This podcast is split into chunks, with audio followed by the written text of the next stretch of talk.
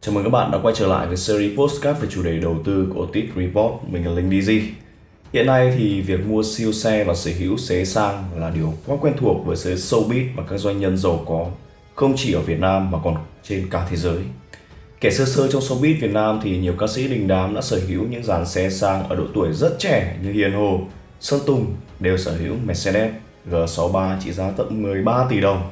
Đại gia cường đô la với dàn số hộp khủng như những chiếc siêu xe Ferrari SF90 giá khoảng tầm 60 tỷ. Đặc biệt, đây không phải là siêu hộp duy nhất trong bộ siêu tập siêu xe trị giá hơn trăm tỷ của anh. Bên cạnh đó, một trong những cái tên không kém cạnh khác không thể nhắc đến đó là Minh Nhựa. Vị đã ra sở hữu nhiều siêu xe thương hiệu đình đám như Rolls Royce, Lamborghini, Bugatti. Vậy thì việc chi một số tiền quá nhiều để mua siêu xe liệu có được coi là tiêu sản hay không? Và vì sao hội đại gia vẫn sẵn sàng bỏ tiền ra để mua chúng? Chúng ta hãy cùng tìm hiểu qua series postcard này của chúng tôi. Tiền có thể mất đi, nhưng danh tiếng thì mãi trường tồn. Các hãng siêu xe luôn được coi là dòng xe dễ mất giá vì cái giá cả của nó quá đắt đỏ và tính ứng dụng không cao.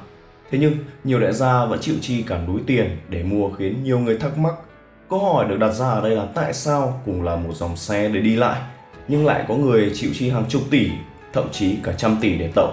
Chưa kể chi phí bảo trì và sửa chữa của chúng lại tốn gấp tầm khoảng 10 đến 20 lần so với những chiếc xe thường. Cùng với đó là các phát sinh chi phí khác.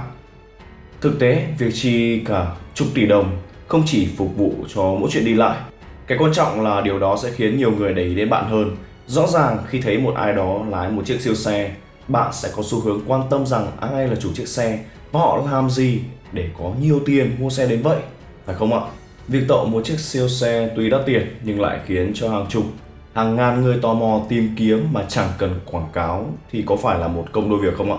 Danh tiếng đến thì sẽ gián tiếp giúp công việc, chuyện làm ăn cũng tiến triển dễ dàng và thuận lợi hơn. Có mối quan hệ là có tất cả. Giàu vì bạn và sang vì vợ, quả chẳng sai. Việc tậu một chiếc xế xịn giúp bạn dễ dàng làm quen với những người cùng đẳng cấp, tạo dựng mối quan hệ trong công việc làm ăn, đánh bóng tên tuổi để tìm kiếm những khách hàng và đối tác quan trọng. Mà nếu xây dựng được nguồn khách hàng đa dạng và đối tác uy tín, tiền sẽ tự động chảy về túi bạn, có khi còn nhiều hơn cả giá trị của chiếc xe. Hơn nữa, siêu xe giúp nâng cao vị thế người sở hữu và sản phẩm PR cho chính chủ, giúp củng cố và phát triển hình ảnh, thương hiệu không chỉ của cá nhân mà còn là của công ty và sản phẩm kinh doanh của người đó. Mua siêu xe cũng là một hình thức đầu tư gián tiếp. Đối với nhiều người, một chiếc siêu xe tốn cả chục tỷ quả thật là đáng lãng phí. Ngoại trừ mỗi tháng, mỗi năm trôi qua cũng khiến chiếc siêu xe khấu hao đi không ít phần. Nhưng vậy là bạn không biết rồi. Nếu biết tận dụng chiếc siêu xe để nâng tầm giá trị tên tuổi của công ty, đem lại nhiều mối hàng lớn, tạo mối quan hệ, thúc đẩy các dự án mới thì giá trị nhận lại có khi gấp rất nhiều lần. Lấy ví dụ, khi đi xem mắt, rõ ràng là bạn sẽ luôn có ấn tượng tốt với những anh chàng có ngoại hình cuốn hút hay là giàu có hơn.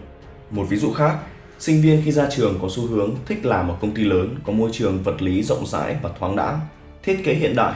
Điều này cũng áp dụng tương tự đối với chiếc siêu xe. Cuối cùng, nếu chỉ nhìn ngoài mặt mà bắt hình dong rằng mua siêu xe chục tỷ là lỗ thì bạn đã nhầm to. Việc mua siêu xe đối với người siêu giàu đã không còn là nằm trong phạm vi phục vụ nhu cầu cuộc sống và đi lại mà còn là đòn bẩy cho sự nghiệp và hình ảnh, thương hiệu cá nhân của họ. Tuy nhiên, sự thành công của họ còn dựa trên rất nhiều yếu tố như là sự chăm chỉ, cố gắng, kỹ năng, khả năng nắm bắt cơ hội nhanh nhạy. Nhưng cũng không thể phủ nhận rằng chiếc siêu xe sẽ luôn là một nhân tố và một yếu tố đáng để đầu tư nếu muốn nâng cấp sự nghiệp hình ảnh cá nhân. Và điều cuối cùng tôi muốn nhắc đến ở đây đó gì? Đó chính là phần thưởng. Phần thưởng là một khái niệm tích cực của mọi người đều thích nếu bạn quyết định làm một điều không thoải mái và gắn bó với nó cho đến khi nó mang lại hiệu quả, bạn sẽ có thể tận hưởng tất cả những lợi ích đi kèm với phần thưởng. Đây là lý do tại sao giới siêu giàu mua những chiếc siêu xe sang trọng mà họ hiếm khi lái. Nhưng họ lại đậu nó ở trong khu nhà hoặc là nhà để xe của họ, nơi mà họ thì hàng ngày họ có thể nhìn thấy. Họ không mua những chiếc siêu xe đắt tiền để đó để đi lại đâu. Vâng, họ mua những chiếc siêu xe đó để tự thưởng cho mình. Hầu hết những người bình thường sẽ nói rằng họ không nên mua những chiếc xe sang trọng như vậy. Một số còn có ý kiến là nên đi từ thiện thì sẽ ý nghĩa hơn. Họ nói vậy vì họ chưa giàu cũng như là họ chưa hiểu giới siêu giàu. Nếu bạn không tự tìm cách thưởng cho mình trong cuộc hành trình làm việc cật lực, áp lực và sự khó chịu sẽ ập đến với bạn nhanh chóng. Điều này không có ý nghĩa là những chiếc xe hơi sang trọng là thứ duy nhất có thể dùng để tự thưởng cho bản thân. Đó có thể là một sản phẩm à, nghệ thuật, đồ trang sức hoặc là nhà cửa. Và khi người ta cảm thấy mệt mỏi với một danh mục này thì họ sẽ chuyển sang một danh mục khác.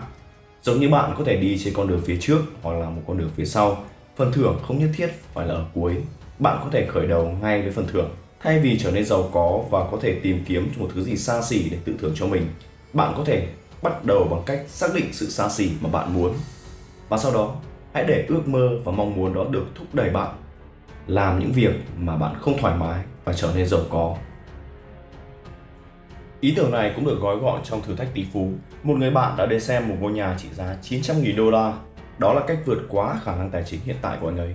Nhưng anh ấy đã dũng cảm để làm như vậy. Cũng như là dám trò chuyện với cả người bán nhà. Thực ra đó là cơ hội tự tìm đến anh đấy, chỉ khi anh ấy quyết định nhanh chóng đi đường vòng một chút để xem nhà. Mặc dù đó là sự tiến bộ nhỏ, nhưng anh ấy đã bắt đầu làm những điều không thoải mái, và chính những sự không thoải mái đó mới khiến bạn trở nên giàu có. Lý do hầu hết mọi người cảm thấy không có hứng thú để làm bất cứ điều gì tuyệt vời là vì họ không có điều gì đó lớn lao mà họ thực sự muốn. Hầu hết mọi người đều mơ ước, nhưng những người vĩ đại đã biến điều ước của họ thành sự thật bạn có thể có được sự sang trọng mà bạn mong muốn. Hãy bắt đầu làm việc một cách không thoải mái. Và đó cũng là toàn bộ nội dung postcard ngày hôm nay của chúng tôi muốn gửi đến các bạn. Xin chào và hẹn gặp lại các bạn trong những số postcard tiếp theo của Otis Report.